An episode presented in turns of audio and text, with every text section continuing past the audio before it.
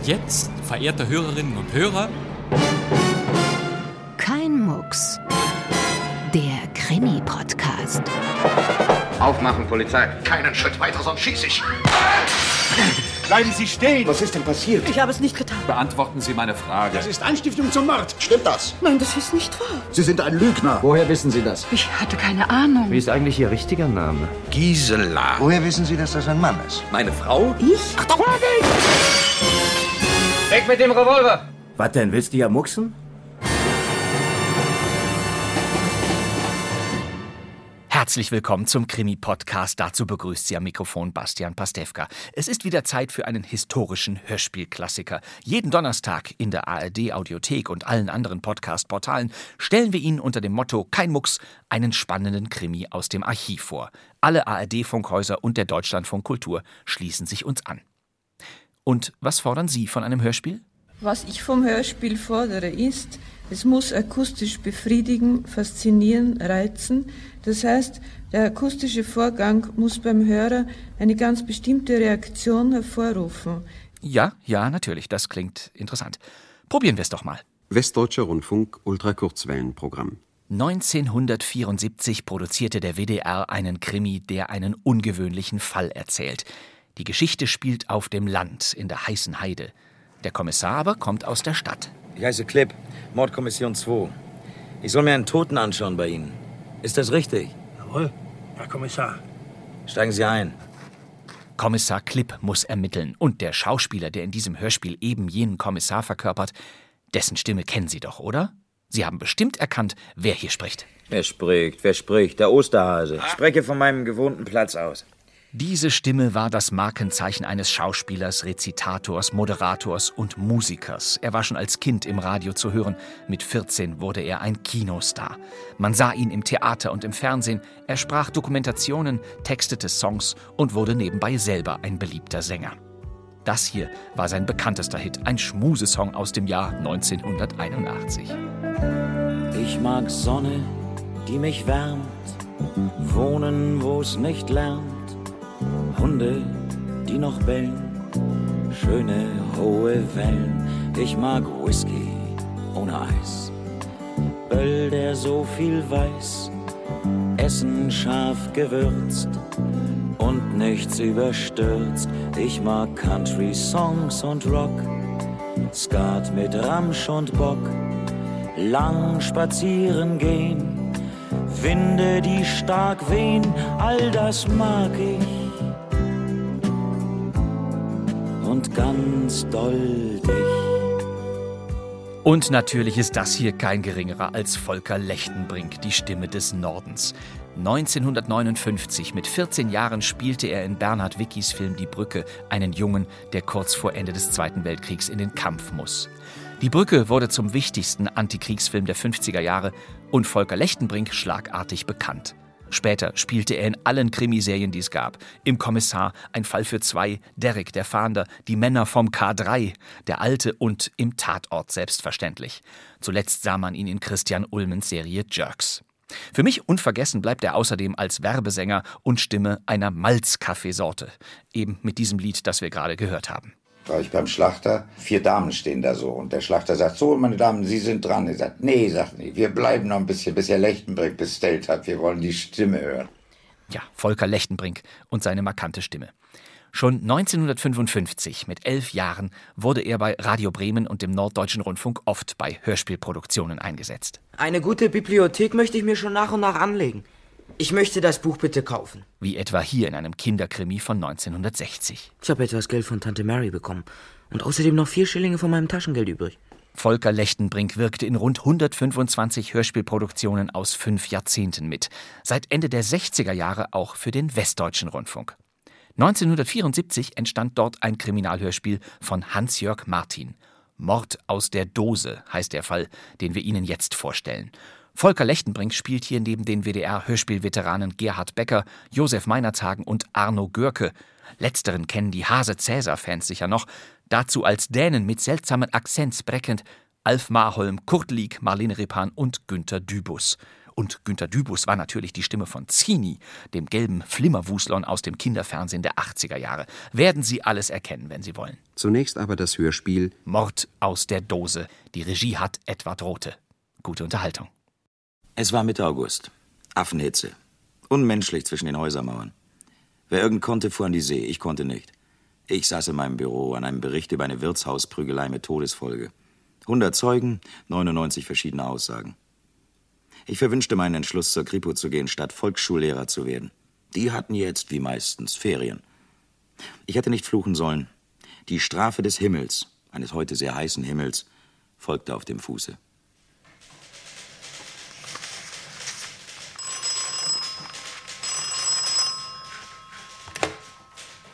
Mordkommission 2, Klipp. Dietrich. Herr Klipp, kommen Sie doch gleich mal rüber, bitte, ja? Jawohl, Herr Dietrich. Ich komme. Der Chef. Um eine Beförderung konnte es sich kaum handeln. Ich bin erst vor dreieinhalb Jahren befördert worden. Also würde es sich entweder um einen Rüffel oder um einen Auftrag handeln. Ein Rüffel wäre mir bei der Hitze schon deshalb lieber gewesen, weil mich sowas nach neuneinhalb Dienstjahren kalt lässt. Aber es war ein Auftrag. Ach, Herr Klipp. Fahren Sie doch gleich mal nach Hechtheim. Wissen Sie, wo das ist? Hechtheim? Ja. Nee. ist in der Heide. Autobahnabfahrt Bergholz, vier Kilometer Richtung Oppelsen. Da fahren Sie nach dem Dorfgendarmen. Und worum geht's? Eine Pilzsucherin hat einen Toten im Wald gefunden. Ach du meine Güte. Ich machte mich also auf die Socken, ließ den Motor an, aller Hoffnung auf einen Feierabend im Schwimmbad fahren und knatterte eine Viertelstunde später nach dem Dorfe Hechtheim in der heißen Heide. Hallo? Sind Sie der Ortspolizist von Hechtheim? Jawohl. Kommen Sie aus? Ja, ich heiße Klipp, Mordkommission 2. Ich soll mir einen Toten anschauen bei Ihnen. Ist das richtig? Jawohl, Herr Kommissar. Steigen Sie ein. Jawohl, Herr Kommissar. Schenk Ihnen den Kommissar. Also, dann mal los. Wo liegt denn Ihre Leiche? Gleich rechts. Ersten Feldweg rein. Auf den Wald zu. Deshalb habe ich mich ja am Ortseingang auf die Straße gestellt. Damit Sie nicht umsonst ins Dorf äh, müssen. Fein. Himmel, Donnerwetter, das ist aber eine Holperei. Geht das so weiter? Oh, nur noch ein paar hundert Meter. Kaputte Stoßdämpfer muss ich nämlich selber vom Kilometergeld bezahlen. Verstehen Sie? Ach so. Äh, Das ist kein Dienstwagen. Nee, mein eigener. Da wären wir vielleicht doch besser zu Fuße. Aber nun sind wir gleich da. Wenn Sie da am Waldrand, wenn Sie da eben halten wollen, Herr Kommi... äh, Herr Klipp. Ja, mache ich. Ist da noch weit zu gehen? Nein, knapp 200 Meter an der Schonung links. Frommold liegt gleich neben der ersten Schneise. Wer liegt? Frommold. Herr Frommold. Sie kennen den Toten? Ja, sicher. Karl Frommold ist... Verzeihung. War unser Volksschullehrer. Und in diesem Augenblick wurde mir klar, dass dieser Fall eine Strafe der erzürnten Götter für mich darstellte, weil ich unter Fluchen gewünscht hatte, lieber ein Volksschullehrer zu sein, als ein Kriminalbeamter. Wir stiegen aus. Dieser Wald war alles andere als jener schöne Wald aufgebaut so hoch da droben, von dem die deutschen Männerchöre tremulierend schwärmen. Es war ein krüppeliger Heidekiefernwald mit vielen abgestorbenen Bäumen, ein unangenehmer Wald. Oder sah ich das nur so, weil ich in ihm eine Leiche, eine Volksschullehrerleiche, in dienstlichen Augenschein zu nehmen hatte? Die Leiche wurde bewacht von einem Mann. Das ist Herr Blase, unser Waldhüter. Und das ist Herr Kommissar Klipp. Tag, Herr Blase. Tag, Herr Kommissar. Da ist er. Haben Sie ihn zugedeckt? Ja. Ich habe Zweige draufgelegt. Die fliegen. Ja, schon gut, schon gut. Nehmen Sie sie beiseite, ja? Ist er hier gefunden worden? Jawohl, hier. Eine Frau aus dem Dorf hat Die ihn. alte Emmy. Psst, Ja, Frau Emmy Kreikenbohm hat ihn beim Pilzesuchen gefunden. Ich weiß. Nun nehmen Sie doch bitte mal die Zweige weg. Ja, aber dann kommen gleich wieder die Schmeißfliegen. Los, mach schon, Gustav. Hm.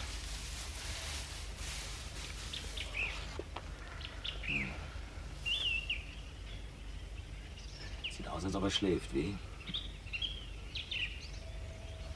Hat ihm jemand die Augen zugedrückt? Sie, Herr Kollege? Aber nee, nix angerührt haben wir, Herr Klipp. Oder vielleicht die Pilzsucherin, die Frau, Frau... Äh, Kreikenbaum. Frau, ja, vielleicht die Frau Kreikenbaum. Ach, bestimmt nicht. Die ganz bestimmt nicht. Die ist ja gelaufen wie sonst was, nachdem sie den da äh, gefunden hatte. War ja noch ganz hinter der Puste, als sie bei mir reinkam und, und Bescheid sagte. Hm. Als ob er schliefe. Richtig friedlich, nicht wahr? Und keine Wunde. Oder sehen Sie eine? Nee, nix. Kein bisschen Blut und nix. Und Kampf hat jedenfalls auch keiner stattgefunden. Kampf? Wieso nicht? Woher wollen Sie denn wissen? Der Waldboden ist ganz glatt, nicht wahr? Herr Blase, gibt's vielleicht Schlangen hier? Giftschlangen, meine ich, Kreuzotter oder so ein Viehzeug? Nee, Herr Kommissar, nicht, dass ich wüsste.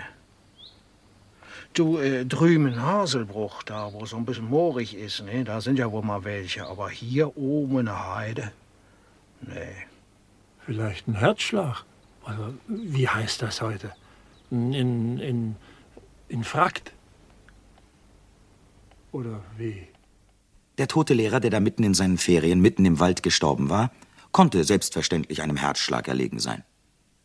Ich fand keinerlei Spuren irgendeiner Gewaltanwendung. Wenn ich Glück hatte, war es wirklich ein Herz oder ein Hitzschlag. Und es gab nichts zu tun, außer dem üblichen Papierkram, mit dem wir einen großen Teil unserer schönen Zeit verbringen. Aber ich hatte kein Glück. Denn als ich den Toten auf den Rücken drehte, entdeckte ich unter seinem Kopf etwas sehr Seltsames. Hey, was ist denn das hier? Kommen Sie mal her, Herr Blase. Ja. Schauen Sie sich mal das irre Viech hier an. Sind bei Ihnen alle Wespen so unheimlich groß? Ah, das ist keine Wespe, Herr Kommissar. Nee? Das ist eine Hornisse. Und zwar eine besonders mächtige. Aber die ist tot, die können Sie ruhig anfassen. Hm. Bei so einem trockenen Wetter gedeihen die immer besonders gut, die Biester. Meine Güte, was ist das für ein Apparat? So was habe ich ja noch nie gesehen. Ja, ein Riesenexemplar. Na, wenn die ihn gestochen hat, am Mahlzeit. Ja, sieht fast so aus. Gucken Sie mal hier, hier. Hier hinterm Ohr die Beule. Seltsam, ne?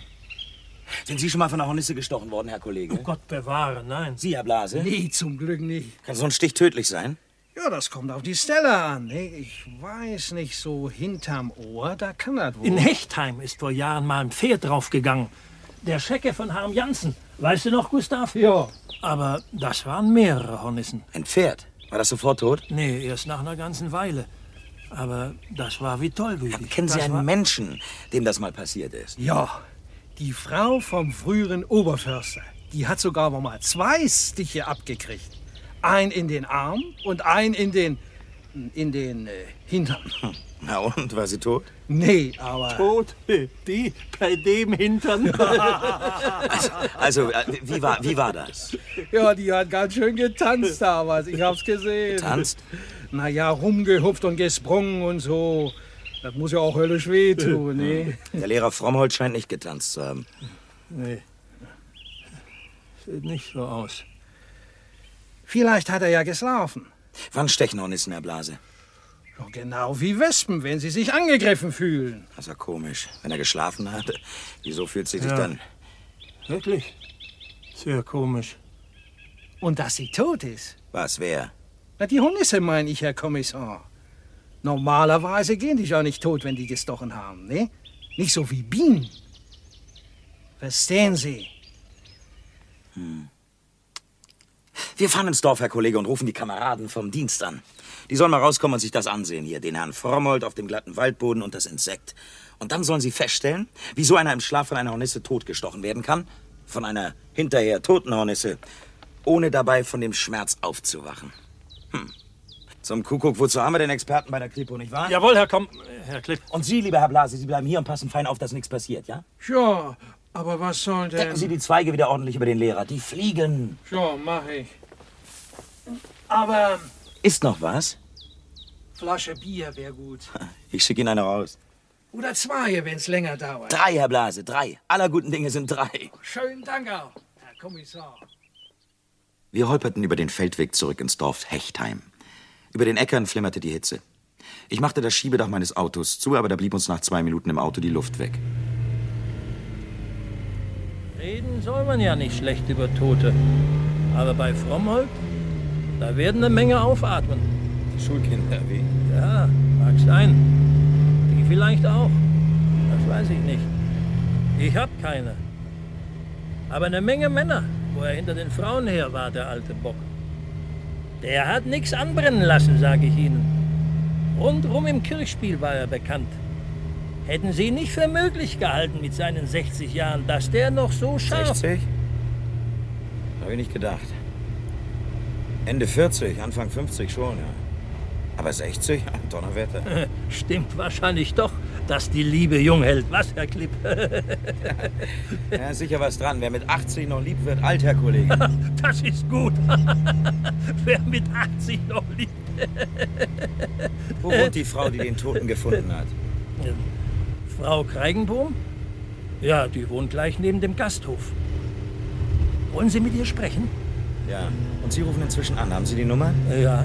ja verlangen Sie Polizeirat Dietrich oder Hauptkommissar Spannagel? Haben Sie verstanden? Spannagel? Ja, richtig. Schönen Gruß von mir. Hier wäre möglicherweise der Wurm drin. Sie sollen Spurenleute schicken, Fotografen und den Arzt. Am besten Dr. Pruss. Haben Sie verstanden? Dr. Pruss? Ja. Er versteht was von Schlangen und Insekten und all dem Zeugs. Das ist so ein halber Biologe. So. Ja. Ich komme nachher zu Ihrer Dienststelle, ja? Wo ist das? Drüben am Dorfplatz. Das gelbe Haus. Neben der Linde. Hier wohnt Emmy. Frau Kreikenbohm. Okay, bis gleich.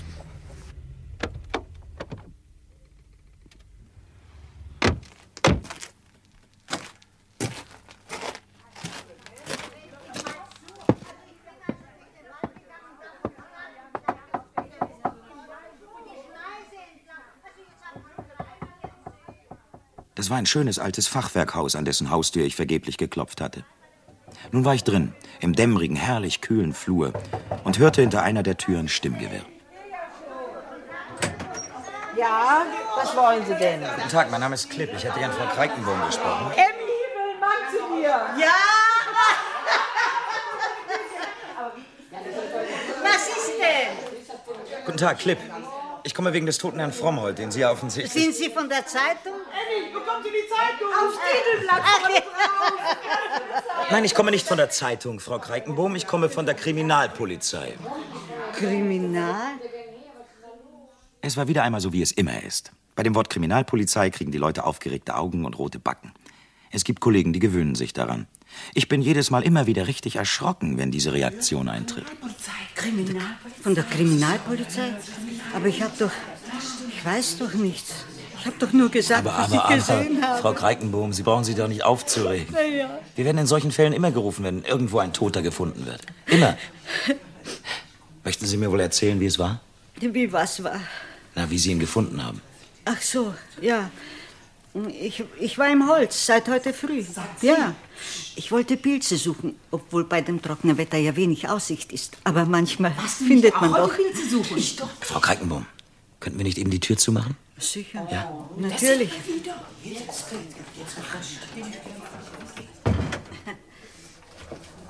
Das sind die Nachbarin.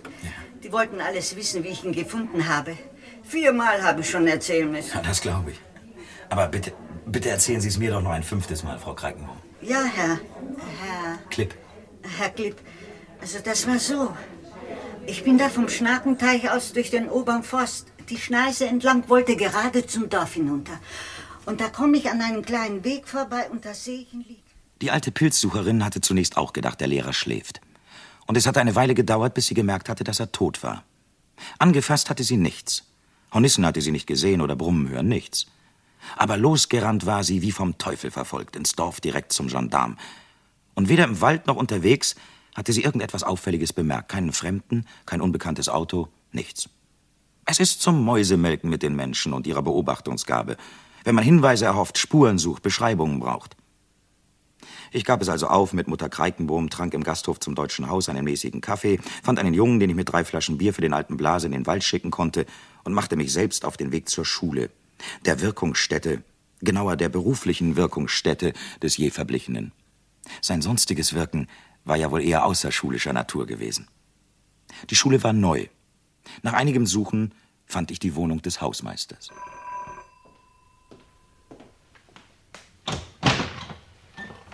Guten Tag. Klipp, Kriminalpolizei. Sind Sie der Schulhausmeister? Ja, guten Tag. Ich heiße Krüger. Kommen Sie wegen Herrn Frommholt? Ist er also tatsächlich umgebracht Wer worden? sagt das denn? Die Leute. Bin schon von einem halben Dutzend angerufen worden. Jeder weiß was anderes. Äh, Wollen Sie nicht reinkommen? Oh ja, danke. Bitte, also durch. Ja, alle sind Sie furchtbar aufgeregt. Ist ja bloß gut, dass Hiebel verreist ist. Hiebel? Wer ist Hiebel? Und warum ist es gut, Der dass... zweite Lehrer, Herr Kriminalkommissar. Karl Hiebel. Wie Hieb und mit EL am Ende. Ach so, ja. Das ist ein hübscher Name für einen Lehrer. Hiebel, ja. Und warum ist es gut, dass er verreist ist? Naja, ich meine nur, wenn der Herr Frommholt wirklich umgebracht worden ist, wie die Leute reden, dann würde doch der Herr Hiebel bestimmt gleich in Verdacht kommen, wenn er nicht verreist wäre. Das verstehe ich nicht. Na, so wie die miteinander gestanden haben in der letzten Zeit. Wie Hund und Katze, sage ich Ihnen. Und warum? Wegen der Frau Hiebel, wissen Sie. Aber es ist ich mein Bier, Herr Kriminalkommissar, und außerdem sind die auch gar nicht da. Zum Glück, wie gesagt. Ach so. Äh, Wollen Sie nicht Platz nehmen? Oh ja, danke. Ist denn die Frau Hiebel so hübsch, Herr Krüger? Ja, proper. Propere Person, alles am richtigen Platz, durchaus. Ja. Und gleich als die herkam vor im Herbst, da hat meine Frau gesagt, wenn das mal gut geht mit der jungen Hiebel und dem Frommholt unter einem Dach. Ach, wohnt denn das Ehepaar Hiebel auch in der Schule? Ja, noch hinten raus, oben. Vorn hat der Frommholt. Der war Junggeselle, wie? Witwer. Seine Frau ist vor vier oder sechs Jahren gestorben an Lungenentzündung. Hm. Kann ich mich wohl mal ein bisschen umsehen? In den Wohnungen und in Ihrer Schule, Herr Krüger? Tja, also. Ich weiß nicht recht, ob das. Hier, äh, hier ist mein Dienstausweis. Ah ja.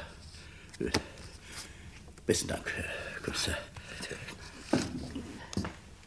Der Hausmeister führte mich dann doch durch die neue Schule, zeigte mir, was ich sehen wollte. Einen Klassenraum, das Lehrerzimmer, den Zeichensaal, die Biologiesammlung, in der es auch eine ausgestopfte, nein, präparierte Hornisse unter Glas gab, die aber nicht so groß war wie die Tote im Wald. Schöne Schule, Herr Krüger. Ja, schon. Macht aber viel Arbeit. Viele Glasputzen. Bin man nie fertig. Ach, wer ist denn zuständig für die Biologiesammlung? Der Herr Hiebel. Naturkunde ist sein Hauptfach. Und Sport und Erdkunde. Ja, und hier geht's rüber zur Frommholzwohnung. Hier durch die schmale Tür. Wollen Sie die auch? Aber selbstverständlich. Frommholz Wohnung war unergiebig. In der zweiten Reihe seines Bücherregals fand ich, eher zufällig, ein paar Bände Pornografie. In einem war sogar eine Widmung, Deine Carola. Und dann kamen wir in Hiebels hübsche Wohnung. Hiebel hatte offenbar noch keine Pornobücher nötig. In seinem Regal fand ich dafür die große, schöne Ausgabe von Brems Tierleben, wie sich's für einen naturwissenschaftlich interessierten Mann gehört. Ich griff mir den Band Insekten und fand auch das Kapitel über die Hornissen, Vespa crabro, zur Familie der Hymenoptera, Hautflügler, gehörende Stechimmen. Dort lag auch ein Busfahrschein als Lesezeichen, aber es lagen eine Menge Lesezeichen in dem Band. Eins zum Beispiel lag bei den Kohlweißlingen. Und an einem Kohlweißling war Frommold ja nun wirklich nicht gestorben. Alles das machte mich nachdenklich und neugierig. Ich hätte den Lehrer Hiebel zu gern kennengelernt. Tja. Äh, Dann vielen Dank auch, Herr Krüger. Ja, bitte. Ach, äh, eins noch. Ja? Äh, wo sagten Sie, ist das Ehepaar Hiebel im Urlaub? In Dänemark, Herr Kriminalkommissar. In Dänemark, so. Sie haben doch sicher die genaue Ferienadresse, wie, oder? Äh, Doch sicher. Aber warum wollen Sie die denn? Ibels können ja nun sowieso nichts mehr ändern, nicht? Und dass Sie zum Frommholz Beerdigung extra Ihre Sommerreise unterbrechen, also das kann ich mir beim besten Willen nicht denken. So wie die Das kann man alles nicht wissen, Herr Krüger. Nachricht müssen Sie auf jeden Fall kriegen. Das werde ich übernehmen. Also, wie ist die Anschrift? Er gab mir sehr unwillig die Adresse. Es war ein Badeort an der dänischen Nordseeküste. Vier, fünf Stunden von hier aus mit dem Auto. Ich bedankte mich, lief noch eine Stunde im Dorf herum, redete mit Schulkindern, fragte Bauern, sprach mit dem Pfarrer, dem Tankwart, dem Gastwirt, dem Kolonialwarenhändler, dem Friseur, horchte herum und gewann immer mehr die Überzeugung, dass der tote Lehrer nicht zu denen gehörte, an deren Grabe echte Trauer herrscht. Aber sonst fand ich keine Spur. Keiner hatte ihn heute Morgen gesehen, geschweige denn irgendeinen Fremden bemerkt. Nichts. Gar nichts. So ist das meistens. Ich war schon drauf und dran, die Flinte ins Korn zu werfen. Da kam der Bus, der zweimal täglich von Hechtheim zur Kreisstadt und zurückfährt. Hey, hey, hallo. Sind Sie derselbe Fahrer wie heute Morgen? Was? Ob Sie heute Morgen auch schon den Bus gefahren haben? Ja. Warum denn? Kennen Sie den Lehrer Frommholt hier aus Hechtheim? Ja, sicher kenne ich den. Wer sind Sie denn? Klipp, Kriminalpolizei. Ja, was hat er denn angestellt? Der Herr Frommholt ist heute Mittag tot im Wald aufgefunden worden. Ja, nun frage ich überall herum, wer ihn zuletzt gesehen hat und wann. Und eventuell in welcher Begleitung. War er denn nackig? Was? Wieso? Also Sie, Sie fragen doch nach der Bekleidung. Wer ihn begleitet hat. Wer vielleicht bei ihm war, will ich wissen. Verstehen Sie? Ach, ach so. Ja. Wer bei ihm? Moment mal, ich komm mal raus. Ja. Zigarette? Nee, ich, ich rauche nicht wegen der Bronchien. Nee, es, es war keiner bei ihm. Es, ja, der, der ist ganz alleine nach Großenhain gefahren heute Morgen. Ja, ja das, das heißt, ein paar Leute waren ja noch im Bus. Nicht? Die Realschüler, die, die, die immer mitfahren. Ja. Hm. Sie haben ihn also gesehen? Heute, heute früh ist er mitgefahren. Ich habe nicht wieder mit zurück. Ja, ich, ich fahre nämlich beide Touren. Ja, also, also, genauer alle vier, nicht? Denn Sie müssen wissen, weil ich ja hier Und der was Älteste... hatte er an? Was hat er an? Ja, sowas Graues, ne? Ich, ich weiß nicht mehr genau. Ja, wie Lehrer eben so angezogen sind. Ich, eben grau, nicht? Bisschen schäbig. Ja, ich, ich meine, ein bisschen unscheinbar, nicht? Ja. Ja, und, und eine Bastelmütze. Und wo ist er ausgestiegen? Ja, in großen Heiner Marktplatz, dort ist Endstation. Hat er irgendwas gesagt? Macht er einen besonderen Eindruck? Besonderen was? Naja, äh, war er vielleicht aufgeregt oder ängstlich oder traurig? Oder wie war Wie, wie war er? Hm? Nee, eigentlich nicht. Ja, und gesagt, nee. Nee, nee, nee, nee. Gesagt hat er auch nichts. Also außer äh, morgen Herr Niesmann, das hat er gesagt. Herr Niesmann? Also Niesmann, das bin ich. Ach so. Pardon. Und? Und, und. Nee, keinen besonderen Eindruck. Hm. Bisschen mufflig, ne? Wie immer. Äh, Sonst nichts, nee, sonst nichts. Ja, ich habe allerdings auch nicht so genau darauf geachtet. Ja, schließlich konnte ich ja auch nicht wissen, dass er mittags schon tot ist, ne? Busfahrer Niesmann musste also starten. Der Fahrplan. Aber das Wichtigste wusste ich ja nun auch von ihm. Ich ging nochmal zurück zur Schule und besorgte mir mit Hausmeister Krügers zögernder Hilfe ein Foto von Frommold und eins von Hiebel. Zum zweiten Mal fuhr ich den Holperweg in den Wald hinaus. Der Tote war schon weg, ins Gerichtsmedizinische Institut. Die Kollegen von der Spurensicherung packten gerade ihre Geräte zusammen und berichteten, dass sie eine Schleifspur entdeckt hatten, vom Waldrand bis hierher. Möglicherweise war Frommholt schon tot gewesen, als er hier ankam. Aber wie erklärte sich dann die Hornisse? Sagen Sie mal, Herr Blase, Hm? halten Sie es für möglich, dass so eine Hornisse jemanden sticht, der schon tot ist? Glaube ich nicht, Herr Kommissar. Sowas habe ich noch nie gehört. Hm. Wespen, die gehen schon wohl an Aas, ne?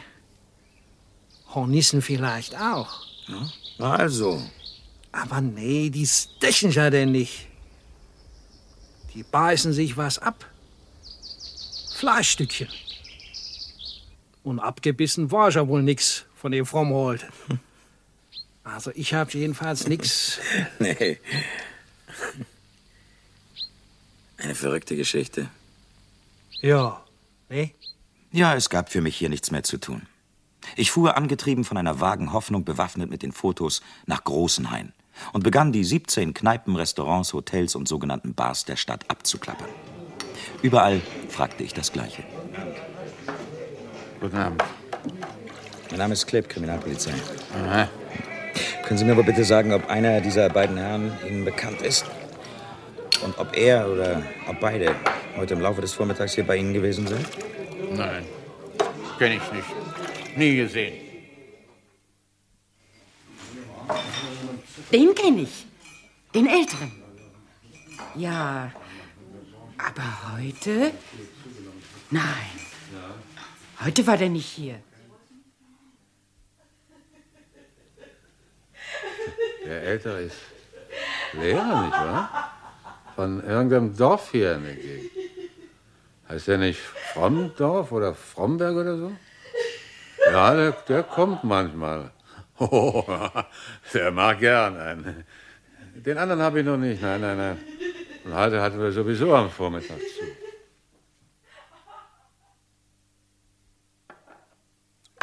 Heute? Vormittag? Nee. Keiner von beiden. Auch nicht zusammen. Nee. Was haben die denn ausgefressen? In meinem Lokal verkehren grundsätzlich keine Leute, die von der Kriminalpolizei gesucht werden. Das lassen sich mal gesagt sein, werter Herr. Tut mir leid, Herr Kommissar, da kann ich Ihnen nicht dienen. Ich habe zwar den älteren Herrn schon mal bedient, wenn mich nicht alles täuscht. Aber heute? Heute gewiss nicht. Mein Hoffnungsfädchen drohte bereits wieder zu reißen. Da ging ich, eine halbe Stunde vor Mitternacht, noch in die Bahnhofswirtschaft. Und dort, bei einem alten, übermüdeten Kellner, kam ich endlich einen Schritt weiter. Zeigen Sie mal hier. Hier. Also ja, der eine hier, der Ältere, der war da heute. Ja, heute kurz vor Mittag. Alleine? Nee, nee, nee, nicht alleine. Mit einem Jüngeren zusammen. So elf, halb zwölf Uhr. Aber das war nicht der hier. Nee. Der hatte so eine hellrandige Sonnenbrille auf. Ich hab mich noch gewundert, dass er die nicht abgesetzt hat. Ist doch gar keine Sonne im Lokal. Gegenteil. Ziemlich duster hier drin. Sie sind also sicher, dass der zweite Mann nicht irgendwie. Sicher? Absolut, wenn ich's Ihnen sage. Der war auch blond. So ein gelbes Blond, wissen Sie. Und der auf Ihrem Foto ist ja ganz dunkel. Naja, das, das Alter, das könnte stimmen. Ja. Vielleicht, aber nicht. Was haben die zwei denn gemacht?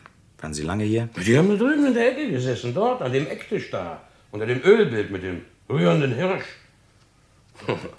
haben sich ganz schön einen angetüdelt. Bier und Korn und wieder Bier und noch ein Korn, eine halbe Stunde oder. Nein.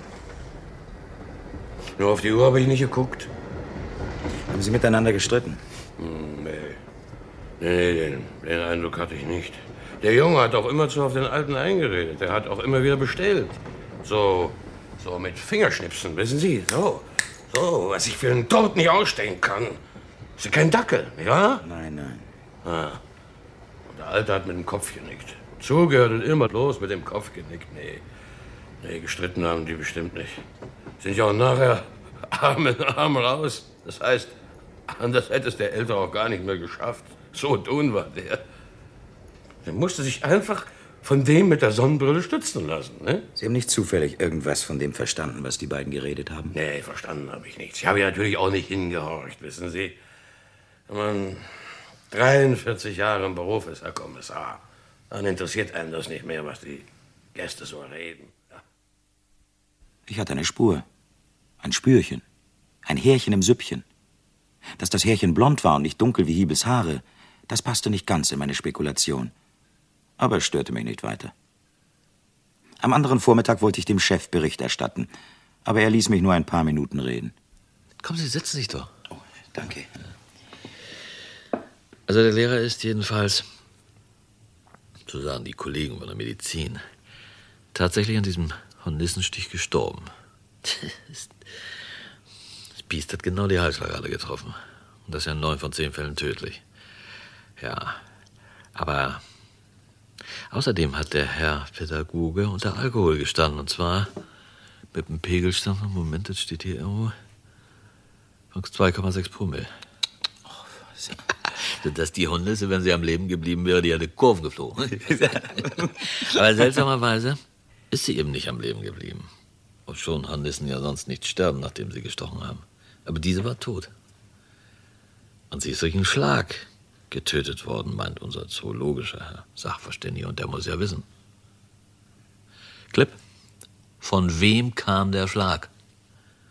Von Frommholt jedenfalls nicht. Spuren nach. Der hat sich nicht gegen das Tier gewehrt.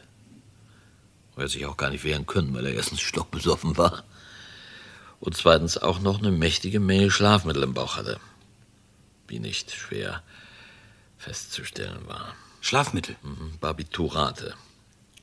Die sieht also leider ganz so aus, als hätten Sie recht mit Ihrem Verdacht. Mord. Sie glauben demnach Ich glaube auch, dass... gar nichts, außer dass zwei mal zwei vier ist. Und auch da bin ich schon manchmal unsicher geworden. Aber ich sage Ihnen, wenn hier kein Verbrechen vorliegt, Klipp, dann melde ich mich zur Wasserschutzpolizei nach Oberbayern. Ja, so kam es, dass ich, nachdem ich noch kurz das Ergebnis meiner gestrigen Großenhainer Kneipenrundfrage und meine Kombinationen vorgetragen hatte, dass ich also bereits dreieinhalb Stunden später nördlich Nibel mit meinem Auto, dem dienstlichen Auftrag Herrn Hiebel zu vernehmen, die dänische Grenze überquerte und weitere zweieinhalb Stunden darauf den Badeort erreichte, in dem sich die Hiebels von ihren pädagogischen und sonstigen Alltagsstrapazen erholten. Hallo. Ach, äh, bitte, können Sie mir sagen, wo ich die Pension Starreboe finde? Hä? S- Starreboe.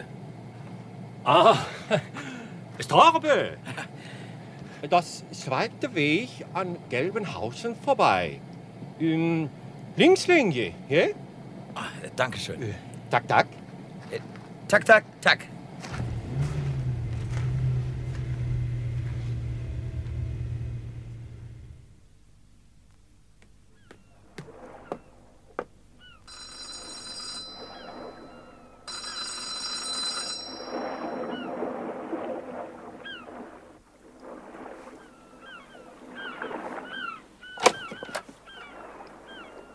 Ja, Guten Tag. Äh, pardon. Sprechen Sie Deutsch, bitte? aber ja, sicher. Wir haben leider kein Zimmer frei, es ist alles besetzt. Oh, nein, danke. Ich wollte auch nicht unbedingt ein Zimmer. Ich hätte gern Herrn Hiebel aus Deutschland gesprochen. Er wohnt bei Ihnen mit seiner Frau. Herr Hiebel, aber Sie sind nicht da.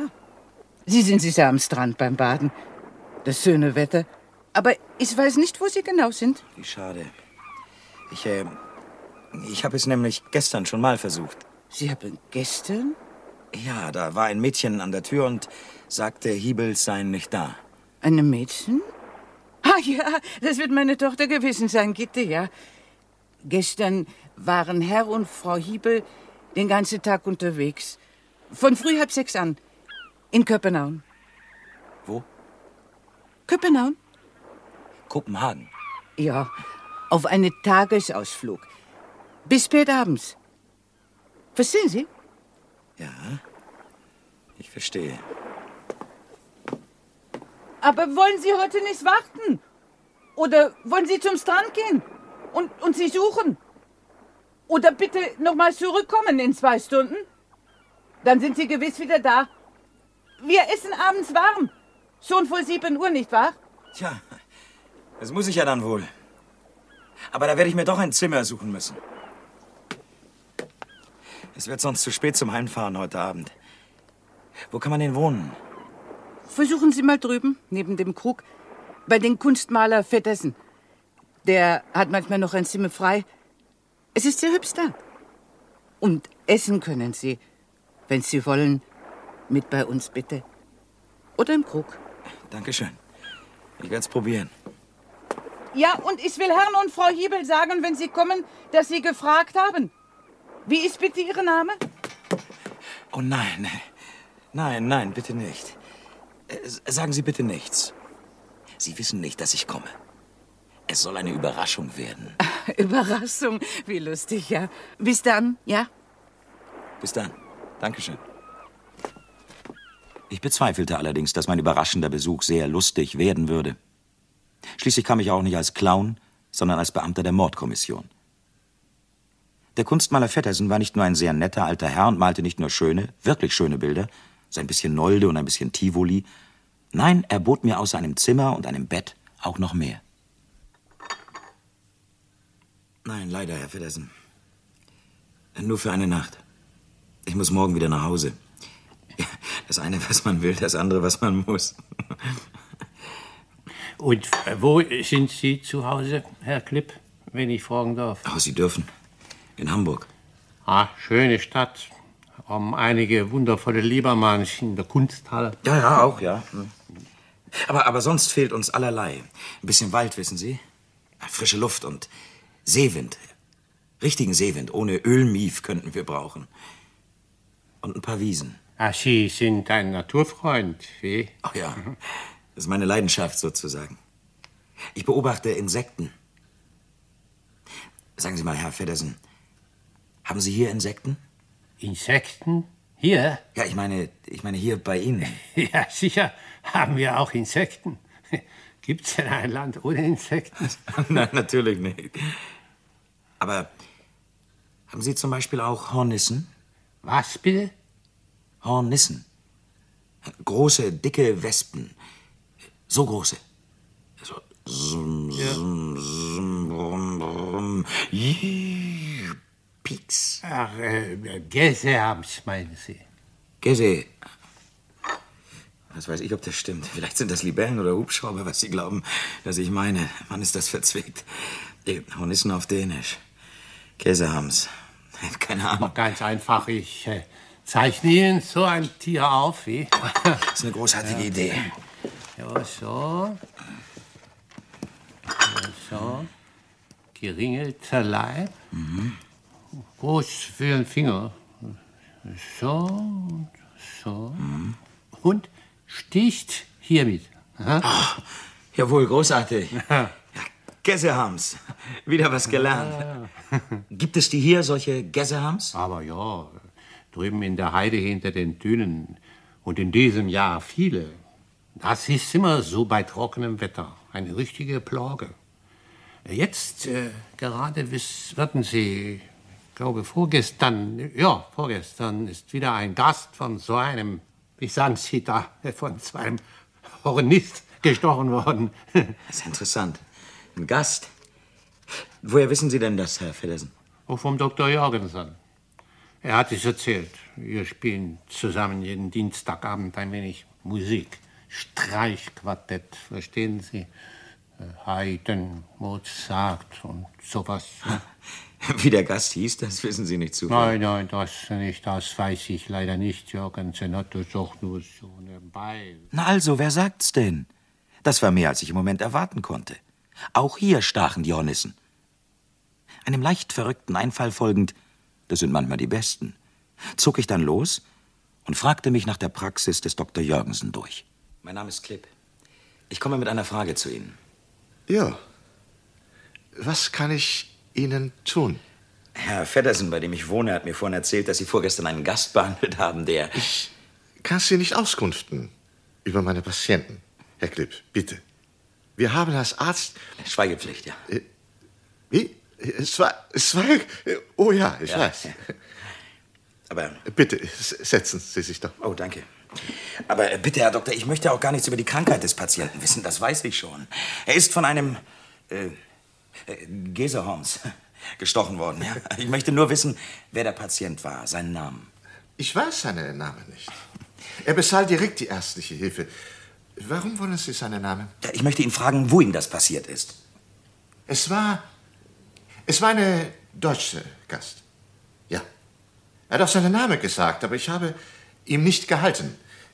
Irgendwo mit I, glaube ich. Ja. Hibel? Möglich, ja, möglich. Äh, Er hatte eine dicke Swellung an seiner linke. äh, Hier. Schulter. Schulter, ja. Äh, Danke. Ich habe ihm eine Injektion gemacht. Es war nicht gefährlich für ihn, aber sehr voll Schmerz. Gesamtstichen können sehr weh sein. Oh, schönen Dank, Herr Dr. Jorgensen. Ja, da muss ich mal versuchen, ob ich den Herrn finde. Ja, ja. Tag, äh, Tag. Guten Tag. Fantastisch.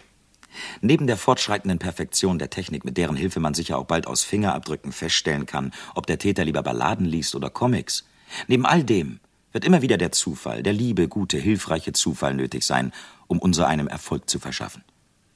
Dies war so ein Zufall. Und ich fuhr mit ihm sozusagen im Reservekanister zur Pension Storbö, der lustigen Überraschung entgegen.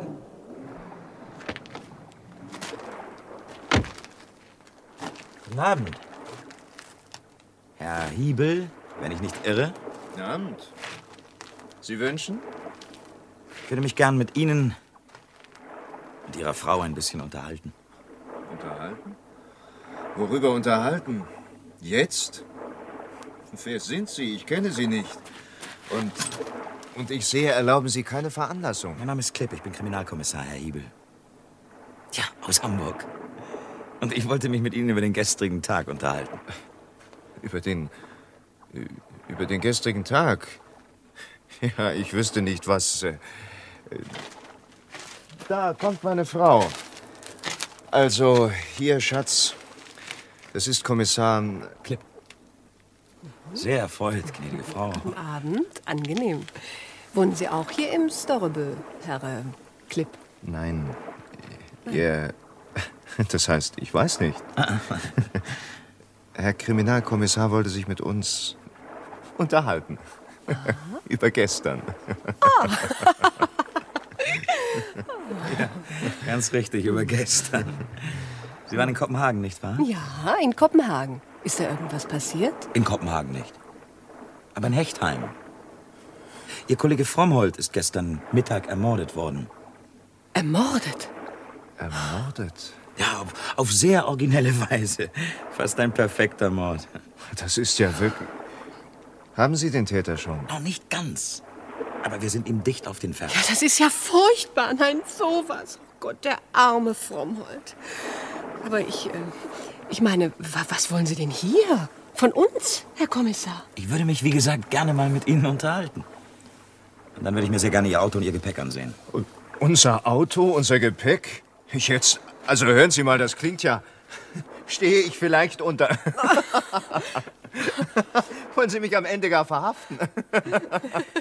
Sehen Sie, wenn ich das wollte, dann müsste ich Ihnen laut Vorschrift die Hand auf die Schulter legen.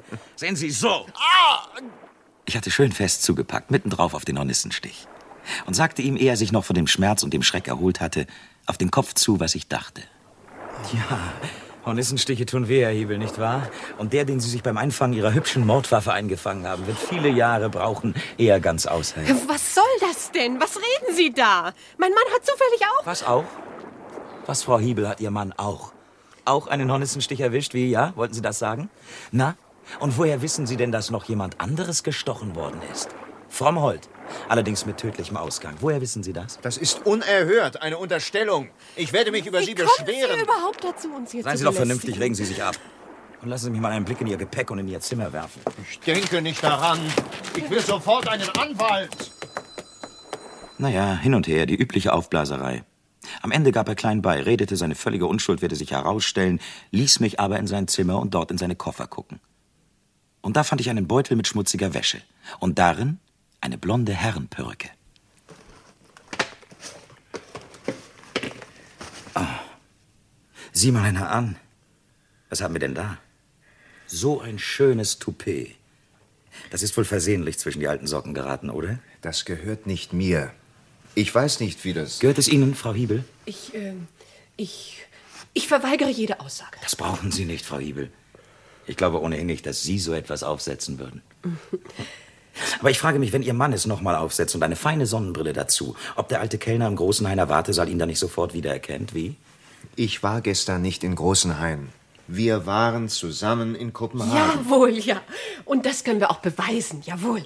Wir haben von dort so zehn oder noch mehr Leuten Ansichtspostkarten geschrieben, ja. Klar. Wahrscheinlich hat Ihr Mann die vorher hier unterschrieben. Ich glaube Ihnen ja, dass Sie gestern in Kopenhagen gewesen sind, um Ansichtskarten zu verschicken als Alibi. Er ist jedenfalls gestern nicht dort gewesen.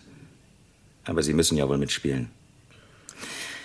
Besser wäre es jedoch gewesen, Sie hätten in Hechtheim nicht mitgespielt, als es um die Spielchen mit dem Kollegen Frommholt ging. Hören Sie auf. Ich will einen Anwalt. Der Widerstand der beiden begann bröckelig zu werden. Ich sagte ihm, dass ich ihn für einen miserablen, perfekten Mörder hielte. Und das Dümmste sei ja wohl gewesen, die Hornisse, mit deren Hilfe er Frommold umgebracht habe, zu töten. Da klappte er zusammen und gestand. Ja, es war fast genauso abgelaufen, wie ich es mir gedacht hatte. Er hatte Frommholt angerufen, in die Bahnhofsgaststätte bestellt und dort zugleich unter Druck und Alkohol gesetzt, in den er dazu noch Schlafmittel gemixt hatte. Er hatte ihm gedroht, auszupacken, die vielen kleinen Schmutzereien zu erzählen, die er von ihm wusste, wenn er nicht jetzt und hier schwöre, seine Frau in Ruhe zu lassen. Dann hatte er mit ihm Versöhnung gefeiert, hinterhältige Versöhnung, und hatte den trinkfreudigen Kollegen in sein Auto gepackt und war mit dem bereits dreiviertel Schlafenden losgefahren in den Wald bei Hechtheim.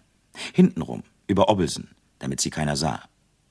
Dann hatte er ihn an die Schneise geschleift, auf den Waldboden gelegt und die aus Dänemark importierte, wirklich neuartige Mordwaffe aus dem Wagen geholt.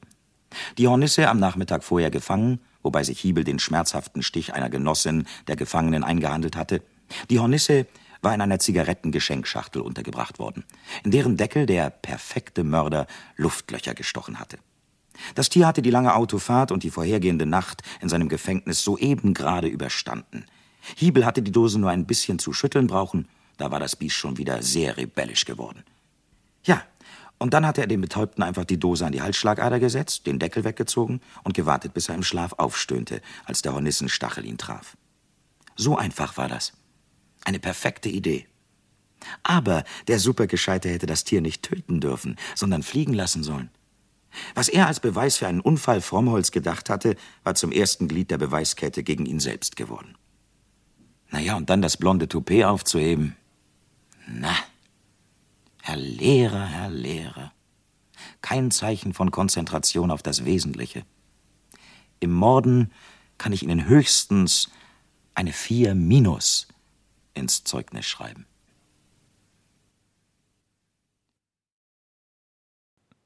Sie hörten Mord aus der Dose von Hans-Jörg Martin. Es sprachen Kriminalkommissar Klipp Volker Lechtenbrink, Herr Dietrich, sein Chef, Werner Runzhagen, der Dorfgendarm Gerhard Becker, Gustav Blase, der Waldhüter, Heinz Voss. Die Frauen in der Pension waren Wiltrud Fischer, Maria Krasner und Ingeborg Schlegel, Hausmeister Krüger, Josef Meinertshagen, Busfahrer Niesmann, Alwin Joachim Meyer, die Zeugen in der Bar, Arno Görke und Werner Hessenland, das Ehepaar Hiebel, Gila Gotthard und Bernd Hahn und die Dänen waren Alf Marholm, Kurt Lieck, Marlene Ripan und Günter Dübus.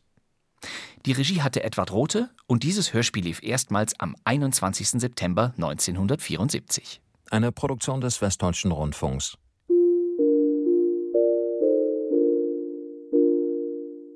Mord aus der Dose wiederholten wir in Erinnerung an Volker Lechtenbrink, der vor einem Jahr Ende November 2021 verstorben ist. Meine Damen und Herren, versäumen Sie nicht, das nächste Mal wieder Ihr Radio anzustellen.